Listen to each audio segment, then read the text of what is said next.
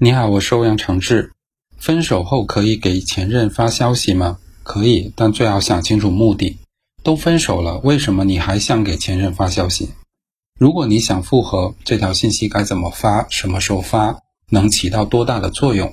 如果你不想复合，那么是为了和前任继续做朋友吗？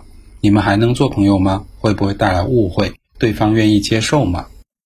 纠结的背后一定有理由，而你早就清楚背后的为什么。提问只不过是想寻求支持，或者找个人阻止自己。其实你心里早就有了答案，对不对？此刻该不该给前任发消息，真的没那么重要。决定你们接下来关系走向的是以上问题背后的逻辑。想清楚你的目的，再去做相应的努力。